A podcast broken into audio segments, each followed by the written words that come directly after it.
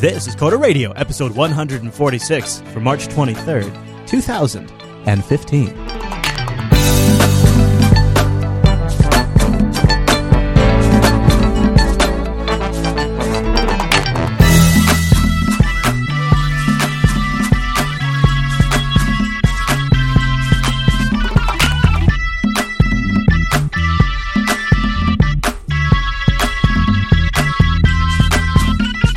Hi, everyone, and welcome to Coder Radio, Jupiter Broadcasting's weekly talk show, taking a pragmatic look at the art and business of software development and related technologies. This episode is brought to you by our two fine sponsors, DigitalOcean and Linux Academy. I'll tell you more about those great sponsors as this year's show goes on. My name is Chris, and joining us from the East Coast is the always excellent and quite caffeinated Mr. Michael Dominic. Hey there, Michael. Hello, Wisconsin. Oh, I'm sorry, Washington. What? No, yes. No, you might not know this, but I believe we're actually reaching a global audience these days. It's new. What? Yeah. I think they got TCP/IP set up across the ocean. Well, you know how I feel about globalization, Chris. I mean... It's the end. It's the end. Yep. Once you have free access to information and exchange of ideas, everything's going to change. Everything. Everything will be different once that happens. Mark my words. Mark my words. I hate freedom. You know that. Well, it's all coming like a hose because of information exchange. And that's why today, on the very important 146, everyone knows, I'm sure I don't have to repeat to the audience, but everybody knows that 146th episode of a show, that's the most important run. That's the lucky number. That's the boom. That's it right there. Yep. Bring the bell, ladies and gentlemen. 146 is here. It's long. It's a production thing. If you're not familiar with it, I'm sure just chalk it off to that. Anyways, to celebrate this milestone of reaching 146 episodes, the most important production episode ever, because it's just a thing, we decided we'd bring on our Mumble Room. So, hey, time-appropriate greetings, Mumble Room, and welcome to the Coder Radio program. Hello. Hello. Hello. Hello. Hey, guys. Hello. So we have Mike has assembled in front of us today a docket of excellent topics that I believe will be in your wheelhouse, as if he had some sort of forethought and some sort of prescient knowledge of your presence. Mike, is that the case? I had no knowledge. I was actually just channeling Richard Stallman for these topics. Yeah, as I often do every Monday morning. Yeah, we totally forgot to mention it on the last couple of episodes that we were planning to do a call-in episode today, because what we are is small-minded and weak-minded. And also, you might say weak constitutions. You know, it's funny. They're never the droids I'm looking for. Never. Ever. All right. Like, no. We got to start with, we have an email here from Rick H., and Rick H. writes into the Coder Radio program, and he says, Mike, your talk on Coder Radio episode 145 last week, it really struck a nerve with me. I'm rounding out my last year in computer science in my university, and till this date, I still hate coding applications in Java for Android. Scala has helped, but still, it's a pain dealing with all of the XML. Why so much hate for HTML5 applications? Some exciting things are happening in this space. Phones are improving, and so are libraries. I did a talk about Iconic last week here for a code camp, and I might be a little biased as you are towards native development. I would highly suggest you take a look at HTML5 for anyone interested. He has a slideshow about it that he did. Best regards, Rick. So, Mr. Dominic, how dare you? Yeah, so it's not that much hate, right? It's kind of like the Xamarin thing. I don't necessarily hate Xamarin, except, of course, for I do. And I just feel like the HTML5, at least for mobile, is more for the line of business application, not for your commercial consumer application. That's all. Everything has its, niche. I'll give you an example of what I think is a small market, something one developer could create and sell to a couple of businesses. And that would make perfect sense as HTML5 over a native application.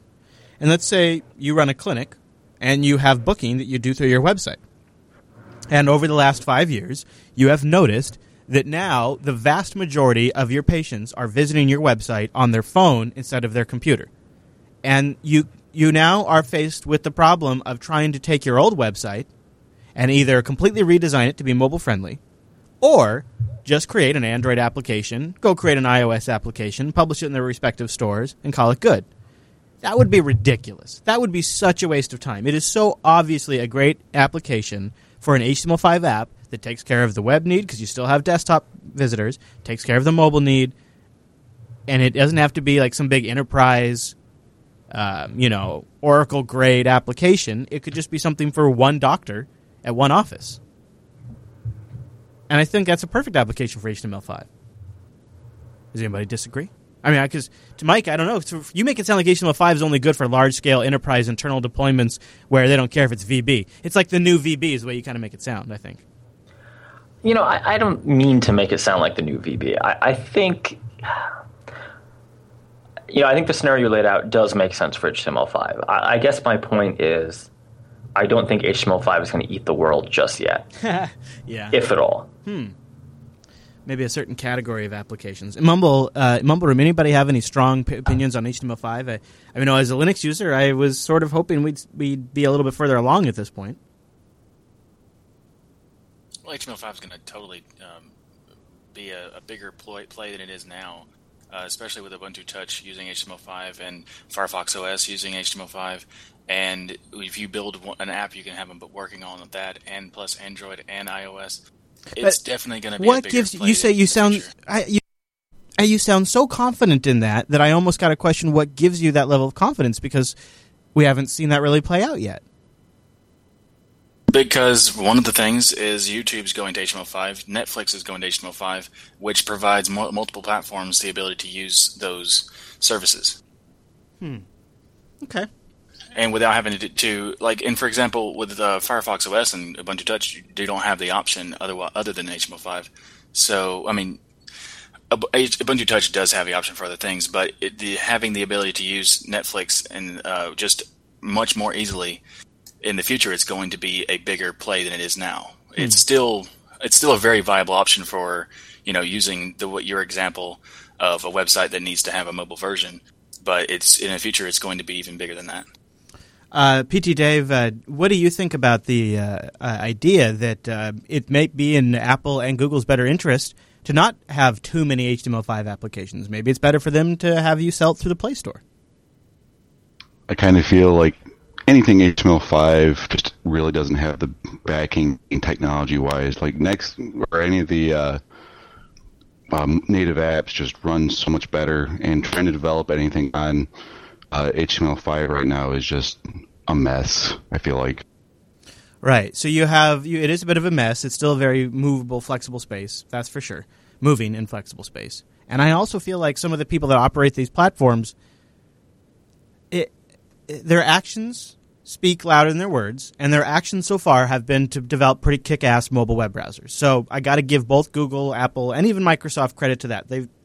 Their actions so far in this category say that they're okay with web applications. In fact, in Lollipop, I don't even really like it, but like tabs are even now promoted to the level of running applications in your task switcher. I mean, they're pretty all in. But I just got to say, at the end of the day, they make money on apps that sell, and when you do in-app purchases and you put things through the Play Store, that makes you need the Play services, which gives Google power over the OEM, so it is really good for them to have stuff in the Play Store. So you would think that the person that owns the platform, when they have such an incentive around having things in the Play Store, it's not their number one top priority to give web apps the best chance. But so far, it doesn't seem like they've really gone too far to stop it. So that's they also have the benefit of wrappers. There's HTML5 wrappers like PhoneGap and stuff like that. Oh, yes. Benefits. You said benefit? Is that what you said? Benefit? Benefits for the developer to make it easier for them to do in the HTML5 app, but benefit to Google that it becomes an app in the Play Store. Yeah, yeah, you're right. It's a benefit to the developer, and it's a benefit to Google.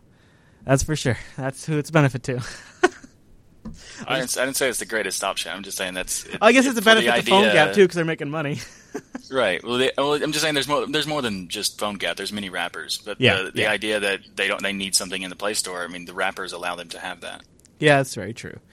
And you could always question. What's that? Can I ask a question? Yes. Okay. So if you use HTML5 for mobile applications and so on, so what kind of an app can you even make out of HTML5? So this application would be only some kind of a front end for some kind of a special back end. So you would make something, let's say, in PHP on your server, and you will use HTML5 as a front end, and you would just call and render results and functions that you called on the back end, and that's all in general. Yeah. So you couldn't make an application that uses some kind of a for, if loop, sockets, TCP or something more advanced that you would make in a native development language for mobile applications using Java or something, or Eclipse or some kind of a IDE, and that's all. Yeah. That really seems like the way to go, huh? Yeah, that really is the way. That's the direction of things. Is the HTML5 web application is really a client to the back end, which you could then write any native front end to that back end client or server. Thank you. I always feel like there needs to be more of a communication between your front end to the actual browser, so that, say I want to render a specific application window, just a modal window somewhere, maybe it pulls a theme off of my desktop and renders some customizations on top of that, so that everything stays the same. Yeah. GTK kind of promised that in a way, right? And Mozilla tried to do that too. But it just never really kind of works, does it? It just never. So there is one interesting thing that no one on the HTML5 side brought up. It's something that I've been very interested in recently, using mostly native apps but rendering certain pages as HTML for the simple reason of if that page might be in flux or it might need to change, you just can't afford to wait 2 to 3 weeks for Apple to review it. Right. You just can't. You need to be able to get pushed to your Doku instance, hosted on Do, of course. And get that update in. In fact, I recently had to do something like this just because you just can't, right? You can't have something in production that needs to change for whatever reason. And it could be a bug. Did you hear about Uber? Business reason. So there was an iOS developer that he discovered that if he captured the packets being sent from an iOS device running the Uber app, and then he used, I forget the tool, we talked about it in TechSnap, but there is an iOS development tool that you use that can intercept SSL encrypted traffic and use a self-signed certificate to decrypt it so you can view the packets to do troubleshooting. And I'm blanking on the name, but we talked about it a few weeks ago. And what SSL strip. It might have been that. I thought I had like a cat name, but it was a Mac OS 10 like app specifically for doing this kind of work. And he discovered, watching the Uber app, that if you just send back a few packets with variable equals yes, you unlock a ton of stuff in the app UI where you can change real-time pricing, you can change the menu themes, you can make it more accustomed to a specific region of the world, you can add temporary features, you can even turn on kitty delivery, seriously, cat delivery in the Uber app. Like, all of this functionality is all buried inside the Uber app that they remotely turn on by sending flags over the network to the app. So when you launch the app and it's communicating with the server, when the server responds with this parameter equals yes, that feature just shows up in the app automatically. They're not having to go through the App Store every time they want to push a new feature. That's all in there, and they just turn it on remotely, and they can even add stuff. It's crazy. Really impressed. The TechSnap explanation of it was really something to be seen. The problem was the way they were implementing it was really not that difficult to turn those features on. So you got to be careful how you do that, because users will find that stuff sometimes. And you're right. It is the new way because of the App Store problem, because you can't deliver directly to your users. Right. All right. Yeah. Anything else? No. All right. We have another email to get into, but I might just take a moment right here and this one's about me too, and actually, this kind of fits. This is actually the perfect sponsor right now. Let's go over to linuxacademy.com/coders, everybody. Go there, won't you? Help support the the Linux Academy. Well, you would be supporting Linux Academy. Also the Coder Radio program, but going to that URL, linuxacademy.com/coders. That lets them know you heard about it here on the show. So why Linux Academy? Why would you want to go there? And why is it perfect for you? I'll tell you why. Linux Academy is set up by people that truly understand and know this stuff. They live it. They breathe it. And that makes the difference. That closes the gap. That uncanny valley that all of these other online tutorial sites have where they don't truly eat, breathe, live the material. You get stuck in that, and it's not very satisfying. When you're in the space of somebody who's listening to the Coder Radio program and other Jupiter Broadcasting programs, you can tell the difference between people that are genuinely passionate and knowledgeable about the material. That's what Linux Academy is all about. So with that as their background, they set up tons of coursewares on material that are extremely relevant to our audience. You can choose from 7+ Linux distributions. They'll customize the courseware to match those distributions. They have great courseware on the AWS setup as well, so if you need to go get some practical hands-on lab experience with AWS, they got courses on OpenStack and Docker and Vagrant, and of course Android development, Ruby development, Python, all of it. They have so many labs. They're constantly adding new stuff. In fact, I got a note here from Anthony, who operates Linux Academy. He says on April 16th, They're going to do a major content edition, one of their biggest ones yet. They're going to do it live April 16th at 9 p.m. Central. It's coming up pretty soon. And it's really neat to see all the new stuff coming up. The instructor help is really great, too, with the live streams. You can just ask questions right to the educators. And you're always going to see in the community people that are sort of celebrating the next level they've broken in through, either getting a certification or pushing through a new level in Linux Academy. And when you log into their dashboard, everywhere you need to go next is very apparent. It's very clear. These are the next steps. This is how much time I have coming up. Oh, I don't have very much time this week, Linux Academy, so I go in there, I set one of my learning plans. I tell it how much time I have available. It automatically creates courseware to match that availability. Will send me reminders to test, quiz to test up for the quiz. It's really sweet. And I feel like when something new comes out now, I can really go get a hands-on, deep understanding of it. And I really, really like the fact that so much of the content I can take with me when I step away from the computer, too, which is really nice. I mean, if you're a podcast listener, you already get the value of kind of being a little more productive where you're out either doing something and listening to something that is of an interest to you, where you can kind of think about it and use sometimes downtime of like doing chores or exercise or walking or driving sort of productively, right? Linux Academy can help you take that even to a whole nother level, and it's worth checking them out. Go over to linuxacademy.com/coders. You get our special Coder Radio discount. Start learning right now, and stick around for their big announcement on the 16th. linuxacademy.com/coders, and a big thanks to Linux Academy for sponsoring the Coder Radio program. You guys, kicking butt. So we got a message in from the subreddit from Code Carnage, and he wants an update on my Python journey. He says also a couple of suggestions related. He says it would be good to hear from Brandon Rhodes, perhaps. He's the former member of the Python Software Foundation. Jessica McKellar, the current director of Python Software Foundation. That'd be a great one for Women's Tech Radio. And then he submitted along something that I hadn't even thought of until now. This is super cool. There's also a Puget Sound Python users group that could be of interest. And that I really liked. So and he linked it to, there's also one for PyLadies too. So this looks really, really cool. Like something I'm definitely going to be checking out. So an update on my Python status. Well, here's the thing. I took on two things at once at the wrong time. And that was, one, I decided to try to get some of my health stuff figured out because I'm just getting so exhausted at night that it's starting to make it hard to do like the show. Like, well, I really only have one show in the evening. But by the time I get on air to do that show, I'm so tired I can barely do the show. And so my stamina is just way down. And Sundays I'm completely worn out. I'm trying to get my so I'm trying to get my health in order. I've been talking about that on Tech Talk today, if you're curious at all, which you're probably not. But so that was number one job that sort of consumed me more than I thought. And then number two job that I took on, because of the time of year it is Linux Fest Northwest, which just sort of getting all of that together. I hope I'm about to enter a phase where it's not so crazy. Like I think I just got a lot of the crazy stuff done, and I think now we're getting flights booked, and we're kind of getting to the point where it's lined up, but getting everything lined up so that way everything was ready to go, and I had to work with the lug up there that's putting the fest on, and just all this. It has been a full-time job getting ready for Linux Fest Northwest. It's going to be our biggest fest ever, and we really go all out. And so that combined with me also working on my health, but also still trying to keep work and family balance, has meant that I sort of put the Python stuff on hold probably until after April. And then I'll be done with Linux Fest Northwest. I'll have this huge chunk of time freed up, and I can just dedicate some of that to the Python stuff, which I am excited about. So it's not a very exciting update because I realized that if I started it now, I'd be so stressed out that I would be fighting it the whole time. So I thought, you know what, I know myself well enough.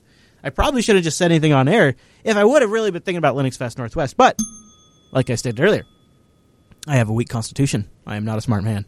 I have a weak mind, and I forget things quickly. So Instead of having like I sometimes I watch like these companies, and they can make these moves where they're thinking like 3-4 years out, and it's just so impressive. And you're like, wow, they've thought of so much stuff. Meanwhile, I can't even think of the fact that Linux Fest Northwest is coming up. I tell you what, I don't know. I think I want to set up a bug tracker for the network and just get people to submit bugs, so that way I can stop thinking about that stuff too, and then divvy out the stuff. All right, so that was our last bit of feedback coming up. Do anybody want to touch on the Python stuff before I move? I'm not trying to hog the mic because there's nobody speaking up. I think it's because you really wanted to write Rails, but I'll leave it there. Oh, I wonder if you're right. You might be right. I think it's true. You were all on board with Ruby, and your mind got changed. But that's probably not a fun conversation. You might be right, though. I don't know. Maybe I mean, maybe the shifting. I think just the shifting of gears. Yeah. That just threw off the momentum, and then it's like, well, now there's all the other stuff that came up. Yeah, you're probably right. That hurts. That cuts deep. Cuts deep. I got a little lemon in my water today. It's nice. Hey, do you want to talk about this? I'm not really familiar with this development stuff. You know, this coding, but I hear there's this source that you can open up, and Microsoft just keeps on doing it. And this week they've open sourced the Microsoft Build Engine, the build platform for .NET and Visual Studio. Is this a big deal to you, Mike? Yeah, the fact that they're open sourcing anything is a big deal, right? I mean, if we rewind to the 90s, it's kind of a huge change. I'm not sure that each individual component's going to matter. Having said that, having MS Build be open source and potentially work cross-platform is going to be great. Certainly, if you're a Xamarin developer, you know, all this open sourcing is only good for you. Yeah. The reason being, right, Xamarin doesn't have to blindly re-implement things. They can actually go ahead and start working with the open source version. Why? I wonder. You know, we had a conversation a couple months back about, like, why is Microsoft doing this? And I don't, other than amazing PR advantages, I don't think it's that big of a deal. Unless the Mumble Room has something, but I do have an awesome segue. Mumble Room, anything on the topic of Microsoft? Why is Microsoft doing this? Why are they open sourcing these components? It's a trap. What do you think, PT? I think they're just losing. And with as many people that are swapping from Windows to whatever other platform, whether it be Linux, Mac, or else comes out next, it's a chance for them to still exist in all these spaces. Maybe it's a cost-saving method, as they've cut so many jobs, getting rid of all of that maintenance of old libraries and stuff that isn't really front-end. I actually get the impression they're going to continue working on it. I don't think they're really dialing back too much. I mean, maybe they are a little bit. I don't know. But it sounds like in their statements they're going to continue to develop it. Interesting. What do you think, Mike? I don't think that they're actually not developing it anymore. I do wonder, though, if there isn't a cost part of this. Having said that, most of their layoffs were the Nokia employees they acquired, right? Mm-hmm, mm-hmm. And a lot of their, you know, I don't want to say low level, but non-development personnel, right? A lot of the manufacturing, a lot of the overseas stuff. I wonder if there's not a kind of conversation that's happening about maybe trying to win the hearts and minds of developers. I know I sound like Dick Cheney right now. That's okay. Maybe, though, because, you know, they've got to be noticing all those MacBooks, right? That's what I'm thinking. I mean, how many reporters go to a Microsoft conference with their little Apple logos glowing in the darkness, right? And what do you usually do on your Mac? You load up a lot of open source tool sets. You open up, you know, a lot of, I mean, not always. Sometimes a lot of people are using Apple stuff, but a lot of people are using Macs to develop Ruby apps or Python. A lot. Node.js, yeah, a lot. So, I mean, there's certainly more open source developers, I'd imagine, using Mac than actual Cocoa developers. I don't know. I mean, let's ask the Mumble Room. Does it being open source make it more attractive to you, any of the Microsoft stuff, or no? Yes, of course. Yes. Very. Really? So maybe that's a reason in itself, right? Because it's yeah. I wouldn't choose Microsoft software, anything that they offer. I would always use something that's open. So open source is the best way to go, I think. Okay. Now, is that out of security concern, cost concern? Both? Yes. Yeah, both. I would say both. Okay, so I mean, there have been a lot of questions, Chris, in the chat room about, you know, Microsoft being in the back pocket of the federal government, right?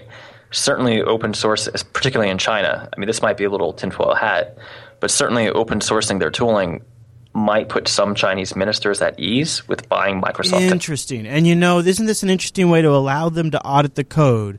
Without actually allowing them to audit the code. So do you remember that 2 weeks ago there was headlines that Apple will be signing a contract with the Chinese government to allow them to audit parts of iOS and OS X source code? That's absolutely true. And that got a lot of like, what the hell? What the hell? Are you letting the Chinese peek in? What the hell? You know, a lot of responses like that. Here this way, same thing happens, but it's open source. So they didn't technically, like, set up an agreement and do it. Huh. Though they have done that for Windows source code in the past. It could be this is interesting. There could be several, like all things, I always think when you really break it down, Microsoft never really has one or two reasons they do something. They have like four or five semi-rational reasons that you can tell a committee kind of came up with. Like, that's the same way they do Windows. Like, you start breaking it down, you're like, oh, I could see how one interest group pushed this agenda, another interest group, and then what you get is sort of an average of everything. So this is where we're at. So .NET open sourcing this takes some of the burden off of Microsoft, some of the innovation burden. Let's put it that way. It means less innovation has to come out of Redmond in .NET. It means that those MacBook Toten or Linux Toten open source enthusiasts that only want to use an open source tool set or whatever, have that available to them. And those governments that are concerned about spying can do the auditing. These are three or four really solid reasons for Microsoft to do this. And they're all very good reasons. And, I know probably maybe I shouldn't say this, but I don't know how many people in the mumble room do follow kind of the .NET community. For the last 2 years or maybe even 3 years, they have been kind of trending that way. A lot more acceptance of open source, a lot more interest. I mean, granted, they keep cloning things that already exist in Rails, so, But maybe it's just time, right? Maybe this is one of those things that was just bound to happen, but it just for me, this doesn't make me want to use it any more or any less. I think it's always super important that the infrastructure stuff be as open as possible. So but I would really like to see one of their celebrity products. That'd be really fascinating. Not that .NET isn't, but something bigger. It would be really interesting to see. API, did you have something you wanted to add to that before we moved on? No. Okay, I thought it's okay. All right, so we'll have a link to the Microsoft Build Engine on GitHub. That's crazy. Right. That's kind of weird to say that. Yeah, that's a little freaky. I think that's the first time I've ever said that out loud. Yeah, that's kind of a strange thing. So, Chris, I heard about this thing, the Linux Fest Northwest conference. Yes, sir. Now, I was going to fly there in my Sputnik. Of course, right, as you would. And you're not taking the Tesla because of the distance. Yeah, and I just can't afford a Mercedes, so, What is this I hear about a new Sputnik? And I'm wondering if our gray-bearded chat room or mumble room has any recommendations, any interest on this. And I would also ask how many of the developers in the mumble room are using Linux for their dev machine. And I'd go further. What are you developing? What platform? And what version of Linux are you running? This. We'll go down the list. Let's do this. Right down the list. So, and I just got the new XPS 13. So I could talk about that a little bit, too. Now, that is not a Sputnik, though. It is not. Yeah. But they do have a Sputnik version of it in the works, my friend. In the works. So before we jump into all of that, let's thank DigitalOcean. Head over to DigitalOcean.com. And remember, we have a little bit of love you can share and get yourself a discount. I just recharged my DigitalOcean account today. I love that about it. That's one of the best parts about DigitalOcean is it's super easy to just sort of schedule your payments or fund the account, which is also very nice because I just have a couple extra dollars in my Steam PayPal account. I'll just sometimes throw it in my DigitalOcean account. But we have something even better for you. You can use the promo code CODERDIGITAL, and you'll get a $10 credit. CODERDIGITAL means a $10 credit, and that means you can try out some of their rigs for 2 months for absolutely free. Let me tell you a little bit about it. It's pretty exciting. So they are a simple cloud hosting provider dedicated to offering the most intuitive and easy way to spin up your cloud server. And you get started in less than 55 seconds. And pricing plans start at only $5 a month, right? So boom, we got the $10 credit. You're going to try out the $5 rig 2 months for free. You're going to get 512 megabytes of RAM on that bad boy, 20 gigabyte SSD, solid state, one CPU, and a terabyte. A terabyte of transfer for $5 a month. And they have data centers in New York, San Francisco, Singapore, Amsterdam, and London. And that interface is so awesome on DigitalOcean. And I know. You're like, Chris, what does it matter how it looks? It matters completely how it looks. Because here's why. I'm sitting here, and Rikai comes in and he says, hey, Chris.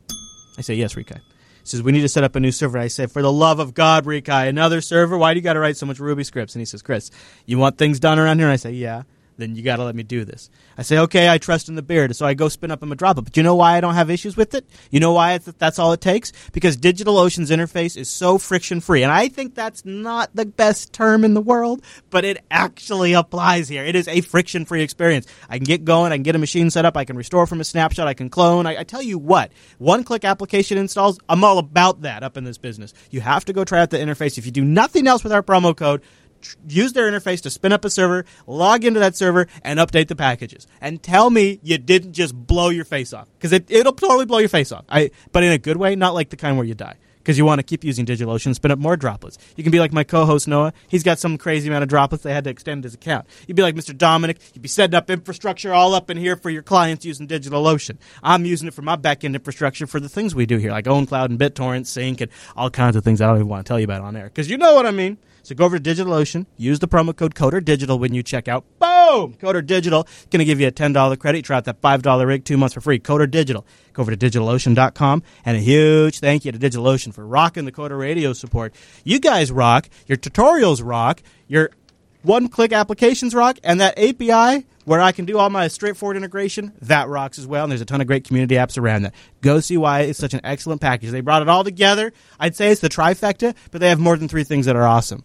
I don't know what 5 or 6 things that is awesome, like the sixfecta, but that doesn't sound as good. But that's what they got going on. DigitalOcean.com, Coder Digital, $10 credit. That's nuts. That's nuts. I can't even... Server stuff has gotten so much cooler since I stopped doing IT. So much cooler.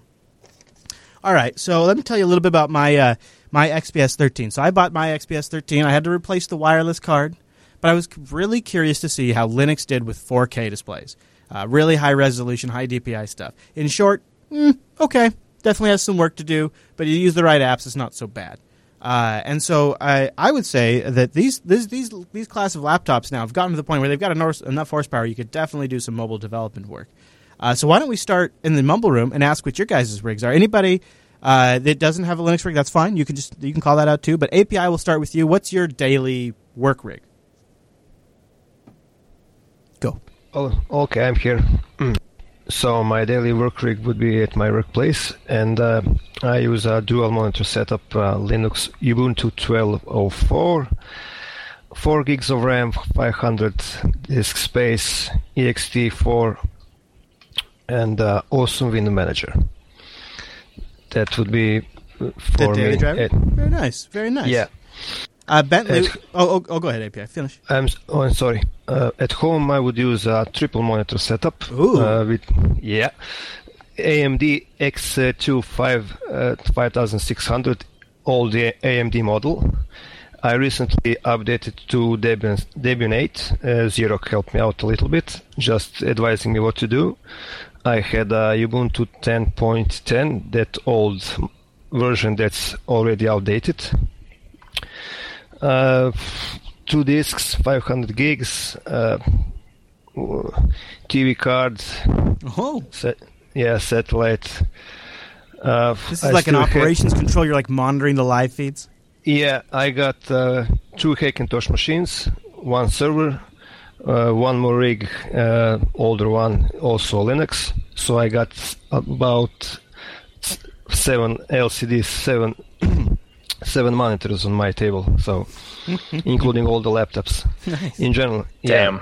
Yeah, that is a setup. I would say control center, something like that. Yeah, like it NASA. sounds like NASA mission control. Bentley, did you want to share your daily setup with us?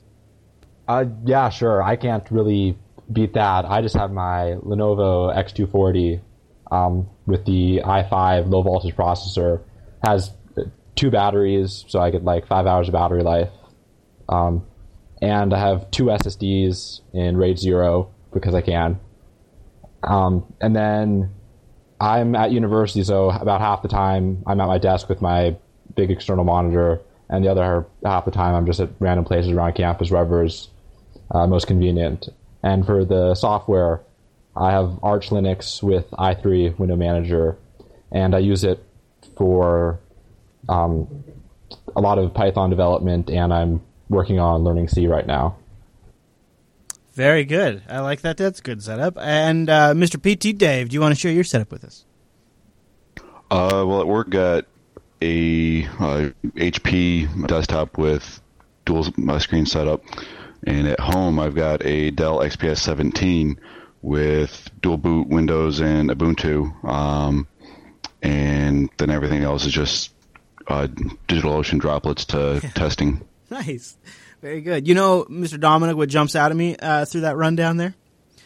Nobody has like a blessed like Linux development machine. They were running Linux, but none of them are like a Sputnik edition or a Bonobo. They were all just kind of, you know, whatever they wanted. Yeah, that's what I wanted to ask. So is anybody, you know, I'm wondering how well are these kind of like System 76 Sputnik editions doing? I'm going to buy one. Go ahead. I intend to buy one here as my next machine, just as a strict development PC. Yeah, right. I have a theory. My theory is it takes you a couple of machines before you realize, you know what, next time I'm going to buy one just for Linux. Because, like, the first time you do it, like, I might do this Linux thing. And then, like, the Linux thing works for you, and you're like, but I really like this rig, and you try, and it's almost perfect, but it's like my current XPS 13 where there's just enough little things where, like, I don't consider it a good product because not everything works well enough.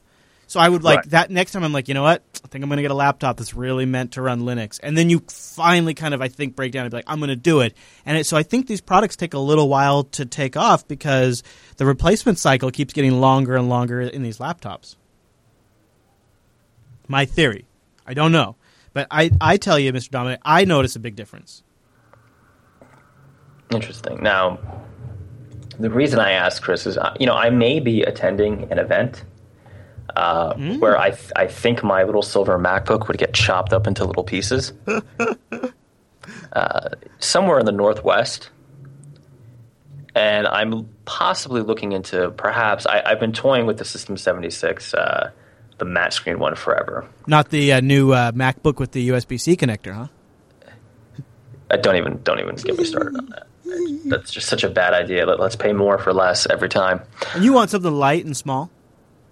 I don't care that much. Because there's that new Dell Precision M3800, and also System 76 is about to launch a new like $500 laptop in a couple of days.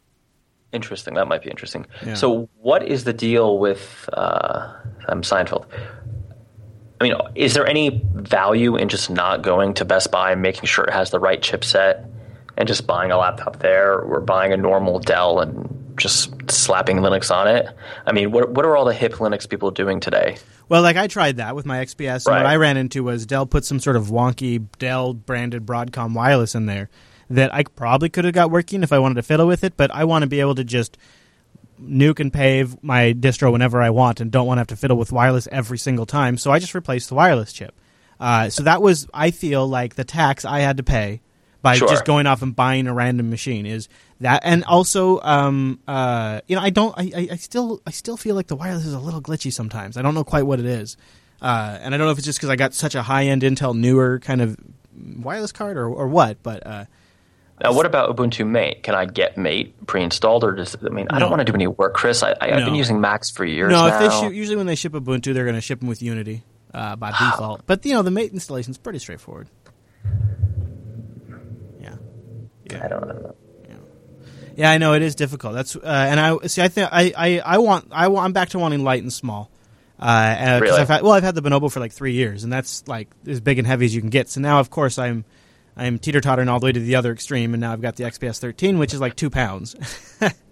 Yeah. So because the thing I've been thinking about is my tool chain, other than Xcode, is totally not dependent on actually running Mac, right? Right, yeah. That's me too. My 95% of my workload doesn't require, 90%, and then there's like 10% Final Cut or something that has to do with some Apple codec that I just need a Mac somewhere.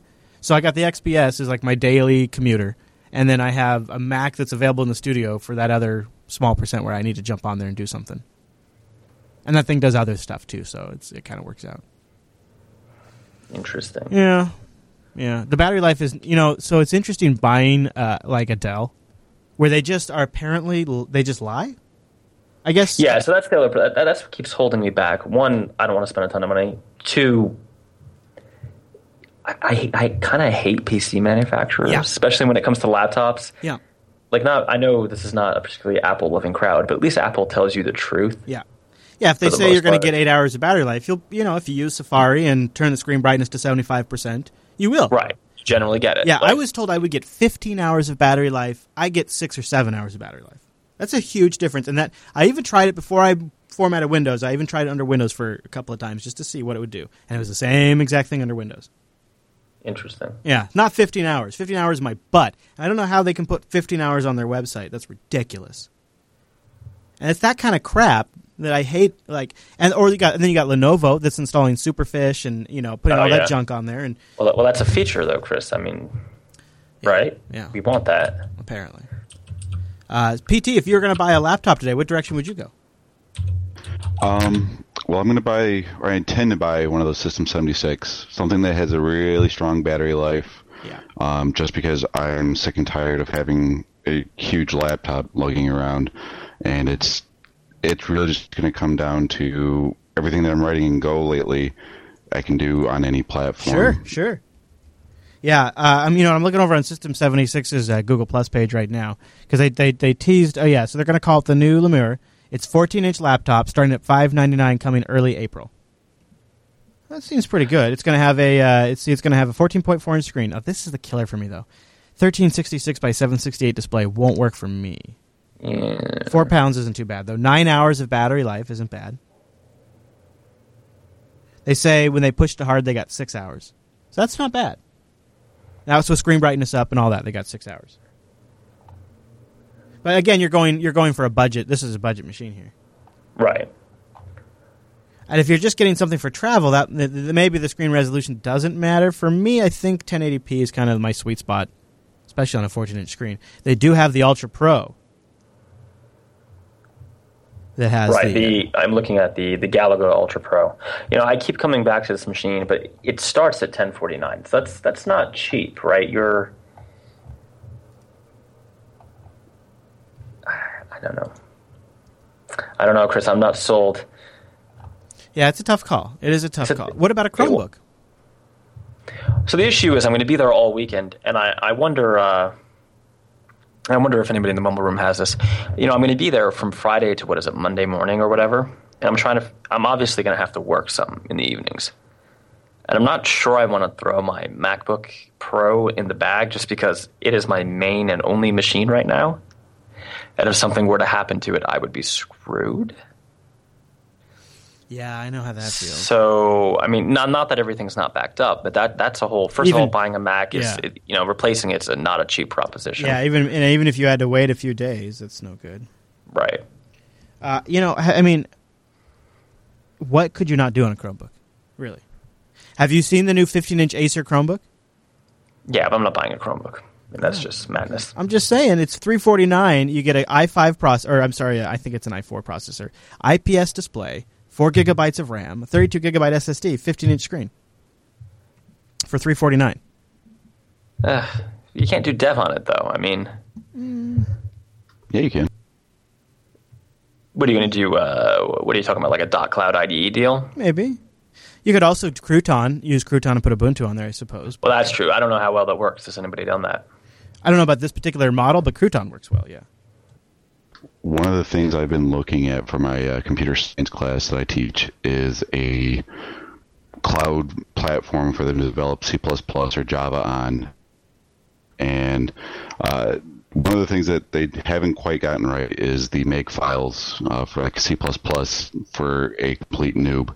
To try to teach that, it's just going to be impossible. But like I was testing out Cloud Envy today, and that was working pretty well using Docker containers and everything to get things together. You know, they say here, too, that it's big enough, it's strong enough to handle a fall. Durable surface provides premium feel, and they have an anti-glare display. Doesn't strain the eyes. And you know what else you get? Long hours of battery life with it. So that might be good. I'm checking out what's it, Code Envy? You said. Yep. So what exactly are you? I mean, I know it's for a class, but what are we talking about here? Like just C++, or what can you do in there? Well, I tested out the C++ today. Obviously, you're not going to get anything visual out of it, but if you're building some kind of end out of it, you could do Golang or web development in there, because probably next year, and then teaching C++ as an intro class, which is terrible, I might go with Python or something a little more easy. Like it. I like that. I like Python. That's my new favorite language. It's my favorite language. This might be interesting. So this might be a $300 Chromebook plus this. And honestly, it isn't that tough to put Linux on there either. You might not want to. You might not feel motivated right away, but after a couple of months, you could throw it on there. Could be kind of cool, dude. I'm just saying, it might be something to think about. Hey, before we run, I noticed you put a note in the doc about the Ubuntu Software Center. And yes. This is a point of great sadness for me, as you know. You buried the lead. All right. What do you think? Where are we at, Mr. Dominic? Where are we at? Well, let's ask the mumble room first, because I think I'm going to be a little, yeah. Mumble room, any thoughts on the current state of the Ubuntu Software Center? No. No opinion. Nobody uses it in the mumble room, do they? No. I don't think anybody cares. Synaptic is my way. Synaptic, yeah. Just apt-get, synaptic command line, and that's it. I never used Software Center before. Practically, so just never. The reason I checked the notes was I just kind of took a gander at it the other week on a Linux machine I had spare, just a crappy little MacBook Mini. Mac Mini that I had Ubuntu on. It is looking like a wasteland. I mean, Mike, it's looking rough. A question. But go ahead. Okay, Mike. Yes. Since you were talking about Apple, so, did you ever try to build a Hackintosh? Maybe. Yeah, so it's much cheaper. Yeah, I have never actually tried that. Part of the reason I'm interested in perhaps getting a Linux machine, a real Linux machine, is that I'm not super in love with the Mac as a workstation anymore. If it weren't for doing Cocoa development, I probably wouldn't be using it. Is it Yosemite that did it for you? What did it for you? Yeah, Yosemite was kind of a bridge too far. I don't like the UI. It's very childlike to me. And the performance is not so good. Yeah, I'm having some... I've read the posts that people are posting about the performance issues. I haven't seen anything that dramatic, but yeah. I have seen little sputtering here and there. Yeah. I think some of the extra transparency sort of slowed things down. I mean, my compile times increased quite a lot, so that's not good. Considering I'm compiling what are basically relatively small mobile apps, right? Right. I mean, everything's on the server, basically. They're dumb clients. But to answer your question, I don't know what the allure is for me. I used to be a Linux user, but it was so long ago that I would basically be a noob if I opened it up again for any serious length of time. I just feel like, despite what I say, sometimes I do think things are going in a one direction.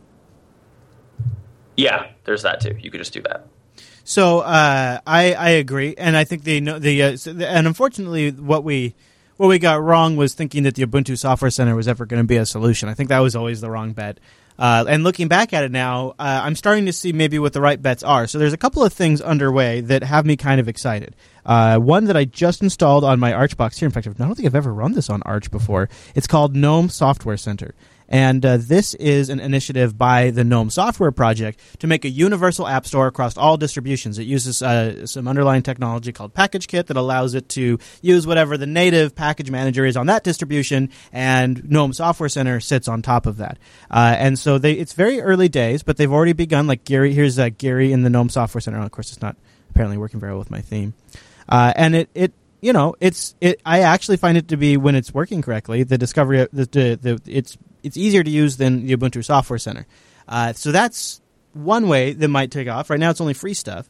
But I'm also still a big believer that something like Steam could start selling commercial Linux applications relatively quickly and become a pretty easy way, and they could use that same Steam runtime that they use for game manufacturers. Developers could depend on that as well, and then you also solve the distro portability issue at the same time. And I think Valve's going to do that at some point. I just don't think it's on the top of their list right now. They already have some games in there. I know, I should use Numix Frost. I really need to switch back my themes. You're right, Imacon. You're right.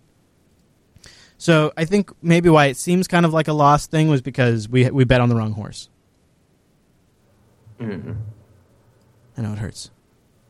It does hurt. It does hurt because, you really wanted an easy way to be able to make something for that platform and have an obvious entrance to return, and an obvious way to get your return on investment. I mean, yeah. Where does that leave us but a little sad? Just a little bit. Always. Just a little bit. But here, okay, so I'm changing. I don't like my icons. Hold on. I got to go back to, let's go to Numix Square, yeah. All right, so I've changed my theme. We'll see if I can now launch the Software Center so you can see it. Yeah, okay. All right, so we'll see how this looks. So now I'll go into Geary. Yeah, and so here's the Geary screen. And this one doesn't have any screenshots, but some of them do. Here's all the information. I can install it right from here.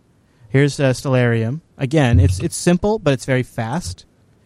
And they have it filled out with actually decent applications, and it works across different distros. You know, you can use this on Ubuntu, you could use this on Fedora or Arch. So they'll get there, Mr. Dominic. They're going to get there.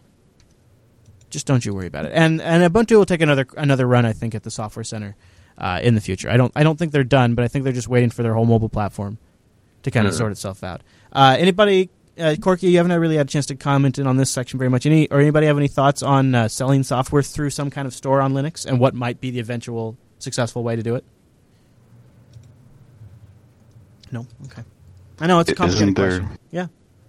Isn't there already enough software that's just not even a video game on the Steam? I'm seeing a lot of people in the chat room talking. Yeah, there is. Yeah, there's more and more, huh? So it just seems like that's it. If you're going to bet on a store, why not just on the Steam store?